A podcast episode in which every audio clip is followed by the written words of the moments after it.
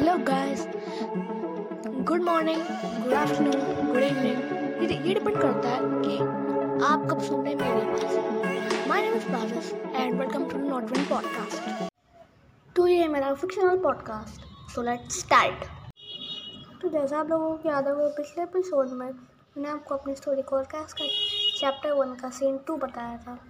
तो मैं आप लोगों को बताऊँगा उसका सीन थ्री इसमें एलेक्स अपने टीवी देख रहा था, अपने सैंडविचेस खाते हुए।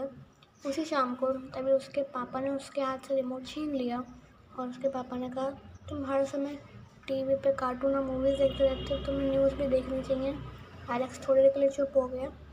तभी उसके पापा ने न्यूज़ लगा दी टीवी पर और रिपोर्टर ने कहा ब्रेकिंग न्यूज़ ऐसा लगता है कि न्यूयॉर्क को एक खुद का सुपर हीरो मिल गया, जिसका नाम है नाइट मेयर उसको सबसे पहले ओल्ड वेले मैंशन के पास देखा गया था।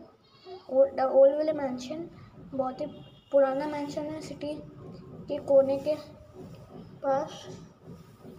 वो पचास साल से ज़्यादा सुनसान है और उसको कम से कम 1972 से बंद किया गया है। और कुछ लोग ये भी मानते हैं कि वहाँ पे भूतों का वास है। तभी एलेक्स ने कहा, ये कैसे हो सकता है? अगर आप लोगों को एपिसोड अच्छा लगा तो इस एपिसोड और मेरे पॉडकास्ट को सब्सक्राइब करिएगा फॉलो करिएगा और जो आपको एक घंटी दिख रही है कि उसे दीजिए बता दीजिएगा तो आपको बहुत अच्छा लगेगा मुझे भी। प्लीज़